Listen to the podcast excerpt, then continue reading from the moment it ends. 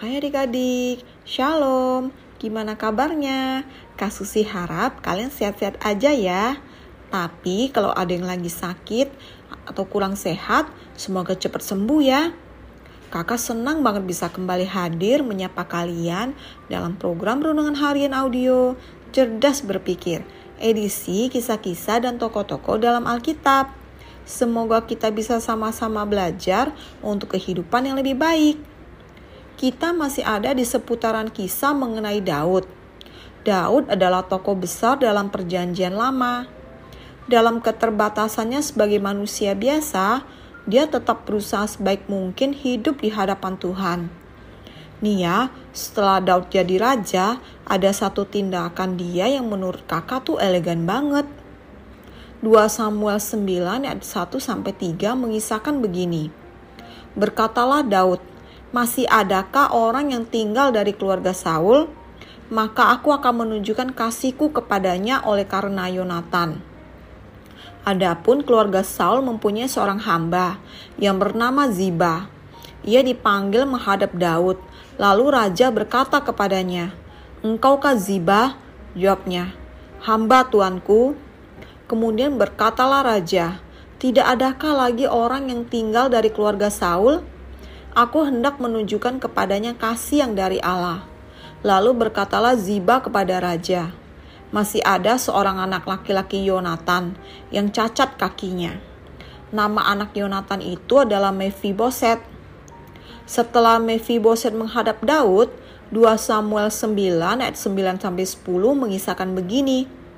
Lalu raja memanggil Ziba hamba Saul itu dan berkata kepadanya, Segala sesuatu yang adalah milik Saul dan milik seluruh keluarganya, kuberikan kepada cucu tuanmu itu. Engkau harus mengerjakan tanah baginya, engkau, anak-anakmu, dan hamba-hambamu, dan harus membawa masuk tuayannya, supaya cucu tuanmu itu ada makanannya. Mephiboset, cucu tuanmu itu, akan tetap makan sehidangan dengan aku Ziba mempunyai 15 orang anak laki-laki dan 20 orang hamba. Jadi walaupun Saul membenci bahkan berniat membunuh Daud, Daud gak melibatkan orang-orang yang sama sekali gak ada hubungannya sama perselisihan antara dirinya dan Saul. Mungkin dia mikir gini ya, Mephiboset gak ada hubungannya sama konflik antara Saul dan aku. Jadi gak seharusnya aku malah membenci dia. Nah, inilah bagian dari diri Daud yang menurut kakak elegan banget. Kalau ada konflik sama seseorang, bukan berarti harus merembet ke orang lain kan? Misalnya, kita lagi konflik sama si A.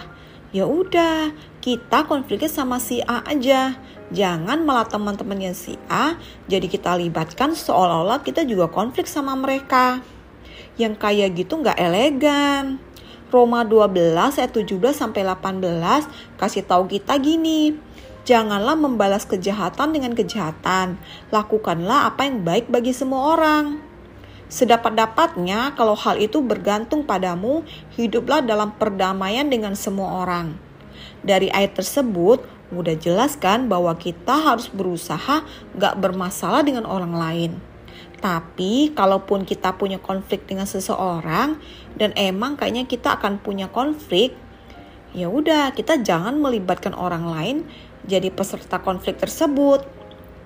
Tuhan Yesus pernah bilang gini dalam Matius 5 ayat 9. Berbahagialah orang yang membawa damai, karena mereka akan disebut anak-anak Allah. Kalau kita punya konflik sama seseorang, ya udah kita selesaikan dengan orang itu. Jangan malah kita beber-beberin ke mana-mana konfliknya. Apalagi sampai kita nunjukin seolah-olah kita ada di posisi yang benar dan mempersalahkan pihak lain. Kurang elegan aja. So, yuk kita berusaha lebih baik lagi. Oke? Okay? Yuk kita berdoa. Tuhan, kami mau belajar dari hambamu Daud yang bisa bersikap elegan dalam menghadapi konflik. Tolonglah supaya kami bisa menjadi pembawa damai di mana pun kami berada. Dan kalaupun kami harus mengalami konflik dengan orang lain, bantulah kami untuk bisa menyelesaikannya dengan baik, tanpa harus melibatkan orang lain yang tidak ada hubungannya dengan konflik tersebut. Berilah kami hati yang bijaksana ya Tuhan. Terima kasih Tuhan Yesus yang baik. Dalam namamu kami berdoa. Haleluya. Amin. Oke, Kak Susi undur diri dulu ya. Tetap sehat, tetap semangat, dan tetap jadi berkat. Jangan lupa bahagia ya. Tuhan Yesus memberkati. Dadah.